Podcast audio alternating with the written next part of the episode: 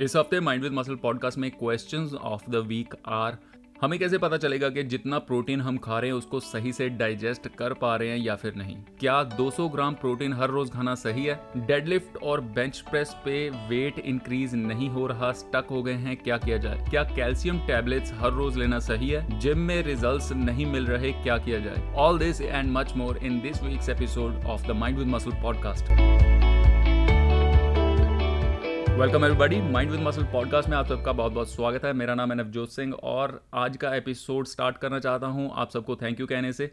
Thank you उन सब लोगों का जिन जिन लोगों ने सवाल भेजे हैं, जिन लोगों की वजह से और भी लोगों को बहुत ज़्यादा हेल्प होगी। जो लोग आपके जैसे सिमिलर प्रॉब्लम्स के साथ जूझ रहे हैं, अपने क्वेश्चंस के आंसर ढूंढ रहे हैं तो उनको भी बहुत ज़्यादा फ़ायदा होगा आपकी वजह से। तो thank you very very much जिन लोगों ने सवाल भेजे हैं।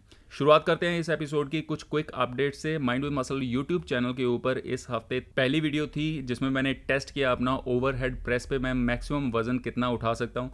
तो अगर वो वीडियो आपने नहीं देखी, जाके आप देख सकते हो। उसके बाद एक वर्कआउट प्लान के बारे में मैंने बात की। बहुत सारे लोग मुझसे पूछ रहे थे कि जो लोग बिगिनर्स टू इंटरमीडिएट लेवल तक हैं उनके लिए कोई वर्कआउट प्लान बताया जाए तो उसके बारे में uh, मैंने बात की है। आई होप उस चीज़ में आपको बहुत ज़्यादा हेल्प हो इस वीडियो से। इस वीडियो का नाम है muscle building and fat loss workout plan for beginners to intermediates ये अभी दो दिन पहले ये वाली वीडियो मैंने अपलोड की है। उसके बाद सी एन एस के बारे में एक शॉर्ट वीडियो मैंने अपलोड की थी। सी एन एस के बारे में काफ़ी सारे लोग uh, नहीं जानते हैं कि सी एन एस का आपके वर्कआउट्स में आपकी स्ट्रेंथ बिल्डिंग में किस तरह का uh, असर होता है योगदान होता है।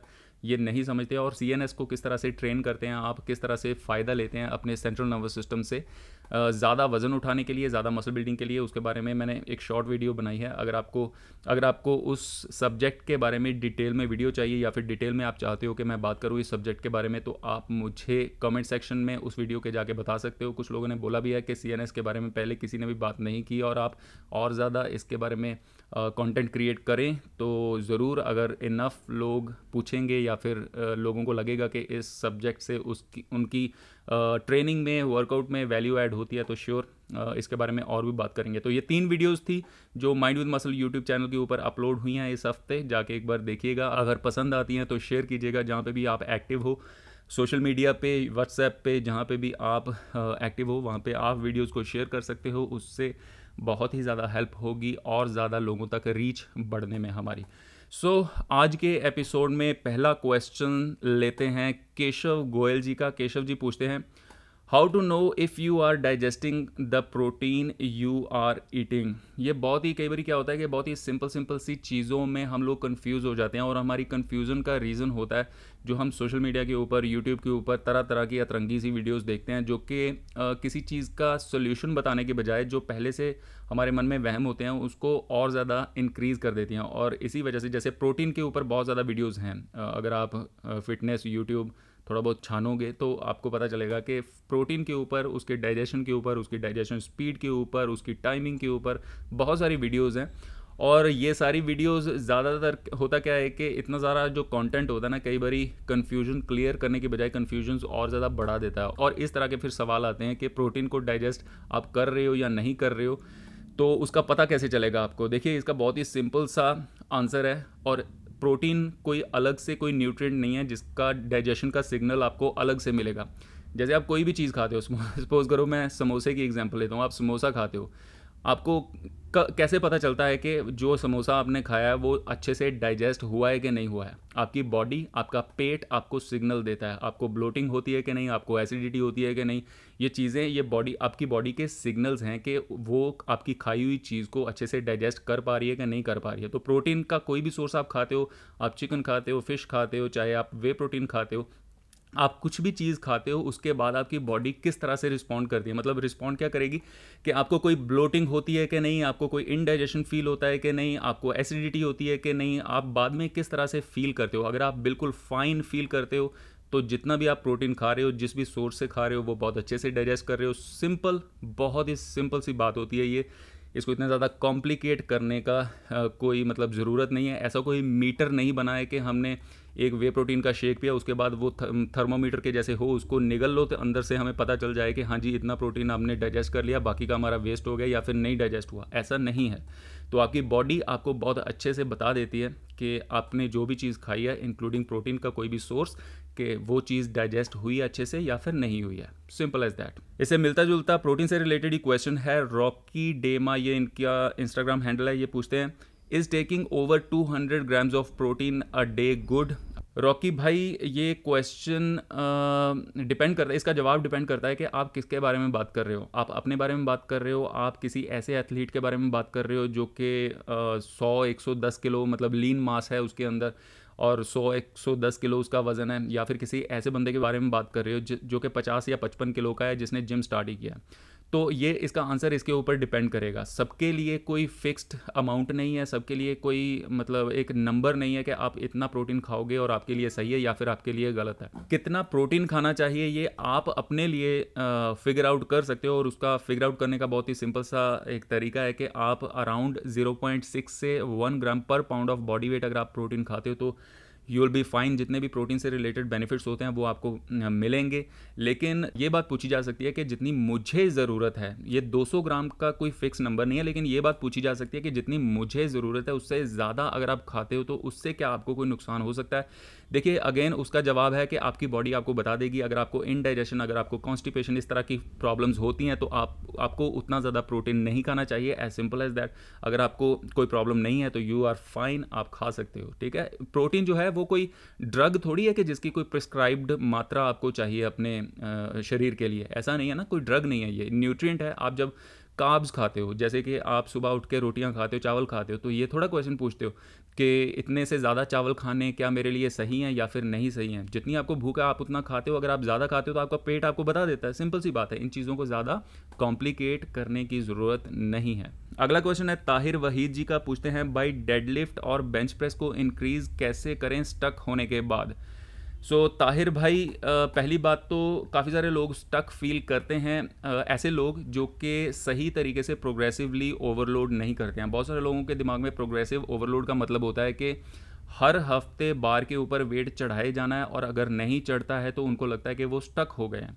ऐसा नहीं होता। हर हफ़्ते आप बार के ऊपर वेट इंक्रीज़ नहीं कर सकते। ये मैंने जितनी भी मेरी वर्कआउट सीरीज़ हैं या फिर वर्कआउट से रिलेटेड जितनी भी वीडियोज़ हैं, उनमें आपको बताया हुआ है कि प्रोग्रेसिव ओवरलोड कैसे करते हैं। अगर आपके थोड़े बहुत रेप्स इंक्रीज़ होते हैं, तीन सेट्स आपने लगाए, तीन सेट्स में अगर आपका एक या दो रेप ज़्यादा आ रहा है तो भी आप प्रोग्रेसिवली ओवरलोड कर रहे हो, ठीक है? अगर आप वीक दर वीक सिर्फ़ और सिर्फ़ एक दो रेप्स ही इंक्रीज़ कर रहे हो तो भी आपकी स्ट्रेंथ इंक्रीज़ हो रही है ओके ये बात ध्यान में रखिए। हाँ ये हो सकता है कि अभी हम सुपरमैन तो है नहीं कि मतलब हर हफ़्ते या फिर हमेशा के लिए बार पे वेट चढ़ाए जाएँगे या फिर रेप्स इंक्रीज करते जाएँगे, ऐसा नहीं होगा। तो at some point in your life ऐसा होगा कि आप स्टक फील करोगे। अगर आप वाकई में जेन्यनली उस पॉइंट पे हो जहाँ पे आपके पास बिल्कुल भी मार्जिन नहीं बचा है इम्प्रूवमेंट का, तब आप कुछ ट्रिक्स हैं जो कि आजमा सकते हो। ये मैंने, मेरे ख्याल से पिछले अपने इंस्टाग्राम लाइव में भी ये बात बोल रहा था सेम मूवमेंट अगर आप डिफरेंट तरह से करोगे तो भी उससे आपको बेनिफिट होता है। तो लेट्स से कि अगर आप बेंच प्रेस में स्टक हो गए हो आपके पास, आपने सब कुछ करके देख लिया, आपने सही तरीके से प्रोग्रेसिव ओवरलोड करके देख लिया, आपकी डाइट बहुत अच्छी है, आपकी स्लीप बहुत अच्छी है, जितनी भी चीज़ें, जितने भी वेरिएबल्स आपकी स्ट्रेंथ को अफेक्ट करते हैं वो सारे जो वेरिएबल्स हैं, वो आपके कंट्रोल में हैं, लेकिन फिर भी आपकी स्ट्रेंथ अभी नहीं बढ़ रही है। तो एक तरीका ये आप आजमा सकते हो कि आप डिफरेंट एक्सरसाइज करके देखिए बेंच मूवमेंट आपकी सेम रहेगी बेंच प्रेस ही रहेगी लेकिन आप डिफरेंट तरीके से लगाओगे, कैसे लगाओगे? अगर आप इनक्लाइन बेंच प्रेस के ऊपर ज़्यादा फोकस करो कुछ हफ्तों के लिए या फिर आप डम्बल्स के साथ बेंच प्रेस लगा सकते हो। इसका फ़ायदा कैसे होता है? देखिए, जब हम डिफरेंट एंगल से या फिर डिफरेंट तरीके से सेम मूवमेंट परफॉर्म करते हैं ना तो हमारे जो स्लाइटली डिफरेंट मसल्स जो होते हैं, वो रिक्रूट होते हैं। जैसे कि डम्बल्स में आपके बैलेंसिंग मसल्स काफ़ी ज़्यादा रिक्रूट होंगे। तो जब वो बैलेंसिंग मसल्स थोड़े से स्ट्रॉन्ग होते हैं ना तो इसका कैरी ओवर बेनिफिट आपको आपकी मेन लिफ्ट में भी मिलता है। मतलब आप डम्बल बेंच प्रेस तीन चार हफ़्ते के लिए अच्छी तरह से आप प्रैक्टिस करोगे प्रोग्रेसिवली ओवरलोड करोगे तो चार पाँच हफ्तों के बाद जब आप वापस बेंच प्रेस पे आओगे ना तो आप देखोगे कि आपकी स्ट्रेंथ जो है वो थोड़ी सी इंक्रीज हुई हुई आपको दिखाई देगी। तो ये एक ट्रिक होती है जो कि आप आजमा सकते हो। किसी भी मूवमेंट में आप, आपने नाम लिया है बेंच प्रेस का और डेड लिफ्ट का बेंच प्रेस का ऑल्टरनेट आप लगा सकते हो। डम्बल्स के साथ बेंच प्रेस थोड़ी देर प्रैक्टिस करो, थोड़े हफ्तों के लिए। डेड लिफ्ट का ऑल्टरनेट सुमो डेड लिफ्ट अगर आप करोगे प्रैक्टिस या फिर सिंगल लेग डेड लिफ्ट अगर आप प्रैक्टिस करोगे कुछ हफ्तों के लिए मतलब मेन एक्सरसाइज जो आपकी है बेंच प्रेस उसकी जगह पे, ठीक है, साथ ही साथ प्रैक्टिस नहीं करनी।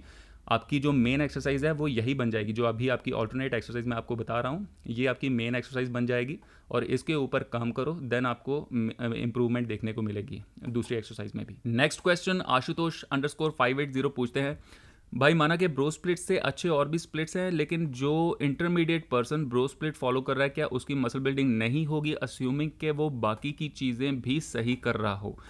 आ, ऐसा नहीं है आशुतोष जी ये मैंने कभी भी नहीं कहा आपको कि अगर आप बाकी की चीज़ें जो वर्कआउट रूटीन में आपके आपको ध्यान रखने की ज़रूरत होती है अगर आप सही से प्रोग्रेसिव ओवरलोड कर रहे हो अगर आप इंटेंसिटी को अब्यूज़ नहीं कर रहे हो आप सही से अप्रोप्रिएटली उसको यूज़ कर रहे हो या फिर जो वर्कआउट वॉल्यूम है आपकी वो सही तरीके से धीरे धीरे करके इंक्रीज़ कर रहे हो अगर आपको इन सारी चीज़ों का पता है आप अपनी रेप रेंज को एक ही जगह पे स्टक नहीं हो आप उसको चेंज करने की कोशिश कर रहे हो पीरियोडिकली तो ऐसा नहीं है कि ब्रो स्प्लिट कुछ ख़राब है या फिर इससे आपको रिजल्ट्स नहीं मिलेंगे, ये मैंने कभी भी बात नहीं बोली, लेकिन ये बात मैंने ज़रूर बोली है कि अगर आप नेचुरल एथलीट हो तो कोई भी ऐसा वर्कआउट स्प्लिट या फिर वर्कआउट रूटीन जिसमें आपके मसल्स को हिट करने की फ्रीक्वेंसी इंक्रीज़ होती है। तो आपको उससे, उसमें बेटर रिजल्ट्स मिलेंगे। तो बेटर का मतलब ये नहीं कि सिर्फ़ इसी से रिजल्ट्स मिलेंगे। बेटर का मतलब होता है कि आप ज़्यादा अच्छे रिजल्ट्स हासिल करोगे, ठीक है? ये इतनी सी बात है। बाकी अपनी अपनी चॉइस होती है। ऐसा भी नहीं मैं बोल रहा हूँ कि सब लोगों को फुल बॉडी करना चाहिए या फिर सब लोगों को अपर लोअर इस तरह का रूटीन करना चाहिए क्योंकि अपनी अपनी प्रेफरेंस से भी आपको रिजल्ट्स में फ़र्क दिखता है। सो so, सपोज़ करो कि मैं फुल बॉडी बहुत ज़्यादा इन्जॉय करता हूँ। आप नहीं इन्जॉय करते हो आप उतने मन से एक्सरसाइज ना ना करो आप बीच में मतलब गैप आपका आ जाए क्योंकि आपका मन ही नहीं कर रहा है मूड नहीं है आपका जिम जाने का। तो ज़ाहिर सी बात है कि आपको फुल बॉडी से उतने अच्छे रिज़ल्ट नहीं मिलेंगे। इसके उल्टा आपको हो सकता है कि जो ब्रो स्प्लिट वर्कआउट है, आपको उसमें जो एक ही मसल में पंप मिलता है, वो चीज़ ज़्यादा पसंद हो और वो चीज़ आप ज़्यादा कंसिस्टेंटली करो तो उससे आपको ज़्यादा बेटर मिल जाए रिज़ल्ट तो ये चीज़ें भी जो होती है ना, ये भी रिज़ल्ट को नेगेटिवली या फिर पॉजिटिवली अफेक्ट करती हैं। तो इन चीज़ों का भी ध्यान रखने की ज़रूरत है। मैंने ये कभी नहीं बोला कि ब्रो स्प्लिट से आपको रिज़ल्ट नहीं मिलेंगे। Next question the underscore reedo gymer. Hope के मैंने आपका नाम, आपका इंस्टाग्राम हैंडल सही से प्रोनाउंस किया। पूछते हैं can I take calcium tablet every day can we take calcium tablets and multivitamin and omega three at the same time second question का आंसर सीधा सीधा है। हाँ जी, ले सकते हो आप कैल्शियम मल्टी वाइटामिन और ओमेगा थ्री ले सकते हो, कोई दिक्कत नहीं। लेकिन जो पहला क्वेश्चन है आपका कि कैल्शियम टैबलेट आप हर रोज़ ले सकते हो कि नहीं, इसका आंसर सिंपल सा है कि ना सिर्फ़ कैल्शियम, बल्कि कोई भी ऐसा सप्लीमेंट कोई भी माइक्रो न्यूट्रिएंट वो आप कब तक ले सकते हो, हर रोज़ ले सकते हो कि नहीं ले सकते हो, ये डिपेंड करता है कि आप उसमें कितने डेफिशिएंट हो, आपको कितनी उसकी ज़रूरत है ओके ऐसा कोई फिक्स्ड रूल नहीं है कि आपको हर रोज़, सबको हर रोज़ कैल्शियम टैबलेट लेना चाहिए। अगर आप डेफिशिएंट हो तो फॉर श्योर sure आपको, आप ले सकते हो जब तक आपको लगता है कि आप डेफिशिएंट हो। जब आपकी डेफिशिएंसी जो है वो क्लियर हो जाती है तो तब आपको बंद कर देना चाहिए। तो डेफिशिएंसी का पता करने का सिर्फ़ और सिर्फ़ एक ही तरीका है कि आप अपने टेस्ट करवाओ। जिस भी न्यूट्रिएंट में, जिस भी चीज़ में आप डेफिशिएंट हो तो आपको पता चल जाएगा कि इसकी कितनी मात्रा आपको लेने की ज़रूरत है, कितने दिनों तक लेने की ज़रूरत है। अगर किसी अच्छे डॉक्टर के साथ किसी अच्छे बंदे की सलाह लेके ये काम करोगे तो और भी ज़्यादा बेटर है, क्योंकि वो आपको एग्जैक्टली बता देगा कि इतनी डोज आपको इतने टाइम तक लेने की ज़रूरत है। देन आप अपनी नॉर्मल डाइट के ऊपर साथ ही साथ फोकस करोगे तो वो वो अप्रोच जो है वो ज़्यादा सटीक है, बल्कि हम अंदाज़ा लगाते फिरें कि मैं इतनी टैबलेट्स इतने दिनों तक खा सकता हूँ, नहीं खा सकता हूँ, इसका आंसर सोशल मीडिया पे इस तरह इस तरह से नहीं दिया जा सकता, ना ही किसी को देना चाहिए। नेक्स्ट क्वेश्चन दियो फोर सिक्स थ्री ये इनका इंस्टाग्राम हैंडल है, पूछते हैं why I am not getting result in the gym भैया, बहुत बड़ा क्वेश्चन आपने पूछ लिया, बड़ा क्वेश्चन मैंने इसलिए बोला है क्योंकि बहुत सारे रीजंस हो सकते हैं कि आपको रिजल्ट्स नहीं मिल रहे।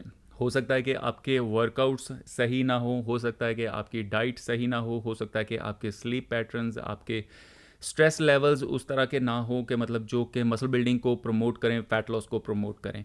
तो बहुत सारे रीजंस हो सकते हैं तो इसका जनरल आंसर अगर मैं देना चाहूँ तो जनरल आंसर इसका यही है कि आप सबसे पहले एक अच्छा स्ट्रक्चर्ड वर्कआउट प्लान फॉलो कीजिए। उसके साथ अच्छी डाइट फॉलो कीजिए। आप अपनी स्लीप का ध्यान रखो, अच्छे से सो टेंशन फ्री रहो, और देन आप देखो कि आपको रिज़ल्ट मिलते हैं कि नहीं मिलते हैं। बहुत सारे लोगों को लगता है कि वो तो ये सारी चीज़ें जितना, जितनी भी चीज़ों का मैंने नाम लिया अभी वो सही कर रहे हैं, लेकिन उस, वो सही काम करने के बावजूद भी उनको रिजल्ट्स नहीं मिल रहे हैं तो भैया ऐसा बिल्कुल भी नहीं है। आप अभी वहम में हो, और ये वहम तब दूर होता है जब आप कोई काम सही तरीके से करना चालू करते हो, तब आपको पता चलता है कि आप गलती क्या कर रहे थे। सो आई वुड सजेस्ट कि अगर आप बिगिनर हो, अगर आपको छः महीने से कम हुए जिम जाते हुए तो जो मेरा वर्कआउट प्लान है ट्रेनिंग अंडर नवजोत जो कि बिगिनर्स के लिए वर्कआउट सीरीज़ है, उसमें मैंने आपको बताया कि आपने अपनी डाइट किस तरह से रखनी है, आपने वर्कआउट किस तरह से करना है। एक बार वो जा जाके देखिए, उस तरह से अगर आप वर्कआउट करते हो, फिर भी आपको रिज़ल्ट ना मिलें, इसका मतलब है कि वर्कआउट एंड डाइट आपकी प्रॉब्लम नहीं है। स्लीप हो सकता है या फिर कोई टेंशन हो सकती है, आपको स्ट्रेस आपको हो सकती है, पढ़ाई की टेंशन हो सकती है गर्लफ्रेंड की टेंशन हो सकती है, किसी और वजह से आप टेंशन में हो, ये रीजंस हो सकते हैं। अगर आप इंटरमीडिएट टू एडवांस हैं तो मेरा जो दूसरा वर्कआउट प्लान है ट्रेनिंग विद नवजोत, वो आप फॉलो करके देखिए। एंड देखिए कि उससे आपको फ़र्क पड़ता है कि नहीं अगर नहीं पड़ता है तो आपको बाकी की चीज़ें जो मैं आपको बता रहा हूँ उसके ऊपर ध्यान देने की ज़रूरत है। सो so, ये एक जनरल सा क्वेश्चन था। आमतौर पे इस तरह के जो क्वेश्चन होते हैं बहुत सारे लोग आते हैं मेरे पास। वैसे भी मैं मिलता हूँ बहुत सारे लोगों से जो कि कहते हैं कि मेरा फ़ैट लॉस नहीं हो रहा है मैं क्या करूँ? मेरा मसल नहीं बिल्ड हो रहा है मैं क्या करूँ? तो इन आमतौर पे जो इस तरह के लोग क्वेश्चन करते हैं ना वो एक स्पेसिफिक एक लाइन में जवाब चाहते होते हैं कि बस मुझे एक लाइन में जवाब मिल जाए मुझे कोई नुक्ता मिल जाए बस कि बस मैं ये काम कर लूँ, एक जो मेरे भाई ने बताना है, वो मैं कर लूँगा और मुझे रिजल्ट्स मिलने शुरू हो जाएँगे। लेकिन ऐसा नहीं होता है। बहुत सारी चीज़ें आपकी सही होनी चाहिए, तब आपको रिजल्ट्स मिलते हैं। मैंने जो वर्कआउट प्लान रेकमेंड किए हैं, वो मैंने इसलिए किए हैं क्यों, क्योंकि मैंने मोस्ट प्रॉब्लली जो गलती मैंने देखी है लोगों में, वो मैंने ये देखी है कि कोई स्ट्रक्चर्ड वर्कआउट प्लान आमतौर पर लोग नहीं फॉलो कर रहे होते, उनको सही से इसलिए रिज़ल्ट नहीं मिलते। तो इसलिए मैंने एक जनरल रिकमेंडेशन आपको दे दिया कि एक अच्छा स्ट्रक्चर्ड वर्कआउट प्लान आप फॉलो करके देखिए और देखिए कि क्या फ़र्क आता है उस चीज़ से। और ऑल्सो अगर आप फॉलो करते हो तो मुझे इंस्टाग्राम के ऊपर अपडेटेड रखिए, देखिए कि आपको किस तरह के रिजल्ट्स आते हैं, नहीं आते हैं। अगर नहीं आते तो भी बताइएगा तो फिर हम स्पेसिफिकली आपके लिए क्या चीज़ चेंज करने की ज़रूरत है, उसको हम देखेंगे फिर, ठीक है? इंस्टाग्राम पे माइंड विद मसल आप सर्च कीजिएगा। वहाँ पे आप मुझे फॉलो कर सकते हो। जब भी आपका दिल करे, आप मुझे कांटेक्ट कर सकते हो। हो सकता है कि मैं जवाब देने में डीएम अगर आप मुझे करो तो हो सकता है कि मैं तुरंत जवाब ना दूँ, लेकिन ऐसा कभी नहीं होगा कि आपको कभी भी जवाब ना मिले, ओके? अगला क्वेश्चन है लक्ष्य फाइव ज़ीरो वन वन ये इनका इंस्टाग्राम हैंडल है, पूछते हैं। आई वन नो के 1.5 मंथ से मतलब डेढ़ महीने से ये सेम पैटर्न में एक्सरसाइज कर रहे हैं। अब मसल उतना फटीक नहीं होता है प्रोग्रेसिव ओवरलोड करने के बाद भी। सो कंपाउंड एक्सरसाइज को कैसे चेंज करूँ? लाइक like जो एक्सरसाइज डंबल से कर रहा था, वो बारबल से करूँ? जैसे इंक्लाइन बेंच प्रेस की जगह पे ये इंक्लाइन डंबल प्रेस ऐसे ठीक रहेगा? सो so, लक्ष्य भाई जो आपने क्वेश्चन पूछा है कि आप अपनी एक्सरसाइज को कैसे चेंज करें बहुत सारी चीज़ें होती हैं एक्सरसाइज में जो आप चेंज कर सकते हो। सो so, पहली चीज़ जो कि सिंपल है और आप चेंज कर सकते हो कि आप अगर एक ही रेप रेंज में ट्रेन कर रहे हो काफ़ी टाइम से आमतौर पे ऐसे होता है कि अगर आप मसल बिल्ड करना चाहते हो तो आप नॉर्मली आठ दस बारह रेपिटेशंस के बीच में रहते हो इस तरह से ही ट्रेन करते हो। तो सबसे पहली चीज़ के आप अपनी रेप रेंज को चेंज करके देखिए। आप पंद्रह या पंद्रह से ऊपर जा सकते हो या फिर आप शॉर्ट रेप रेंज में भी आ सकते हो। तीन या पाँच के अंडर अंडर आप रह के भी आ, कर सकते हो प्रैक्टिस इससे भी आपको बेनिफिट होगा। जो आप चीज़ पूछ रहे हैं ना कि मसल फटीक नहीं होते, मैं ये समझ सकता हूँ कि आप क्यों पूछ रहे हो? आपको लगता है कि मैं वर्कआउट से उतना बेनिफिट मुझे नहीं मिल रहा, मैं इसको इस तरह से इंटरप्रेट कर रहा हूँ। तो अगर आपको लगता है कि आपके वर्कआउट से आपको बेनिफिट नहीं मिल रहा और आप वर्कआउट चेंज करने जा रहे करना चाहते हो तो सबसे पहली चीज़ जो आप चेंज कर सकते हो, वो है आपकी रेफरेंस सेकेंड चीज़ जो कि आप चेंज कर सकते हो, वो है आपका एक्सरसाइज करने का टेंपो टेंपो मतलब कि जो हम एक्सरसाइज कोई भी एक्सरसाइज करते टाइम वेट को उठाते हैं, नीचे लेके आते हैं, ये एक रेपिटेशन हम कितने टाइम में परफॉर्म करते हैं, इसको हम एक्सरसाइज का टेंपो बोलते हैं। जैसे कि अगर आप दो सेकंड के लिए ऊपर जा रहे हो, दो सेकंड के लिए नीचे आ रहे हो तो चार सेकंड का टेंपो आप फॉलो कर रहे हो। आई वुड रिकमेंड कि अगर आपने टेंपो चेंज करना है तो दो सेकंड आप वज़न को ऊपर लेके जाइए। दो सेकंड आप कॉन्ट्रैक्ट कीजिए मसल को मतलब स्क्वीज़ कीजिए ऊपर लेके जाके और चार सेकंड के लिए आप नीचे लेके आइए। मतलब कि स्लो तरीके से आप नेगेटिव पोर्शन ऑफ़ एक्सरसाइज आप परफॉर्म करोगे। तो इस तरह से टेंपो को आप चेंज कर सकते हो। इसके बाद अगर और चेंज इंट्रोड्यूस करना चाहते हो तो आप अपनी रेस्ट पीरियड्स जो हैं रेस्ट पीरियड्स के साथ भी प्ले करके देख सकते हो। अगर आप सपोज़ करो कि एक मिनट के लिए रेस्ट ले रहे थे तो आप एक मिनट से ज़्यादा लेके देख सकते हो या फिर कम भी कर सकते हो इसको, ठीक है? अगर आप हमेशा से एक मिनट की रेस्ट ले रहे थे तो उसको थोड़ा सा कम करके आप पैंतीस सेकेंड चालीस सेकेंड का करके देख सकते हो। इससे भी आपको इम्प्रूवमेंट देखने को मिलेगी। लेकिन अगर आप चाहते हो कि आपको कोई बना बनाया स्ट्रक्चर्ड वर्कआउट प्लान जिसमें ये सारे चेंजेस पीरियोडिकली हम कैसे करते हैं, ये आपको बताया जाए तो आप training with Navjot workout series follow करके देखिए, उससे आपको बहुत ज़्यादा बेनिफिट होगा। नेक्स्ट क्वेश्चन है मोहित महाजन की तरफ़ से, पूछते हैं ब्रो जैसे कि फुल बॉडी की दस एक्सरसाइज हैं तो दस एक्सरसाइज के अगर हम तीन सेट्स लगाएँगे तो टोटल तीस सेट्स बन जाएँगे। तो क्या हर एक्सरसाइज का वार्म अप सेट्स जैसे दो, मैंने training with Navjot workout series में आपको बोला था कि दो सेट्स आप लाइट से लगा के फिर आप एक्सरसाइज कर सकते हो। तो ये पूछते हैं कि हर एक्सरसाइज के दो सेट्स लगाने हैं पहले, क्योंकि इससे तो फिर दो सेट और इंक्लूड हो जाएँगे और दस एक्सरसाइज हैं तो बीस सेट और इंक्लूड हो जाएँगे टोटल पचास बन जाएँगे। देखिए मोहित जी, आपको हर एक्सरसाइज के पहले दो सेट्स लाइट वेट से लगाने की ज़रूरत नहीं होती। जब आप स्टार्ट करते हो तो जो बड़ी एक्सरसाइज होती है ना आपकी, उसमें अगर आप दो सेट्स लगा लेते हो तो उससे आपको फ़ायदा होगा, लेकिन हर एक्सरसाइज में लगाने की ज़रूरत नहीं होती। सो फॉर एग्ज़ाम्पल अगर मैंने बेंच प्रेस लगाने से पहले दो सेट्स लगाए हुए हैं तो अच्छे वार्म अप के बाद मैंने बेंच प्रेस कर लिया। तो मेरे जो चेस्ट मसल्स हैं, मेरे जो ट्राइसेप मसल्स हैं, मेरे जो शोल्डर्स हैं, वो ऑलरेडी वार्म्ड अप हैं। उनको अलग से फिर मुझे वार्म अप करने की ज़रूरत नहीं पड़ेगी। इसके बाद अगर आप शोल्डर्स लगाओगे तो उसके लिए आपको अलग से दो सेट्स लाइट लगाने की ज़रूरत नहीं है, या फिर ट्राइसेप पे जब जब आप आओगे तो भी आपको हल्के दो सेट्स लगाने की ज़रूरत नहीं है ओके तो कहानी का सार क्या है कि जब आप बड़ी एक्सरसाइज करने जा रहे हो ना तो उससे पहले आप दो सेट्स लाइट लगा सकते हो, लेकिन जब आप छोटी एक्सरसाइज पे आते हो तो बॉडी आपकी ऑलरेडी वार्मड अप है, उसके लिए आपको अलग से दो दो सेट्स लगाने की ज़रूरत नहीं होती है। So that's it for this week guys hope you enjoyed the episode अगर इस पॉडकास्ट से आपको कुछ सीखने को मिलता है, आपकी लाइफ में वैल्यू एड होती है तो सोशल मीडिया के ऊपर इसको शेयर करके फ्री ऑफ़ कॉस्ट आप सपोर्ट कर सकते हो। मेरे साथ वन ऑन वन इंट्रैक्शन करना चाहते हो तो Instagram is the best place for that Instagram पे जाके माइंड विद मसल जब आप सर्च करोगे तो मुझे ढूंढ लोगे। Free workout programs lots of workout tips and tricks diet strategies के बारे में और जानना चाहते हो तो mind with muscle YouTube channel को सब्सक्राइब करो। मज़े करो stay fit stay strong you been listening to the mind with muscle podcast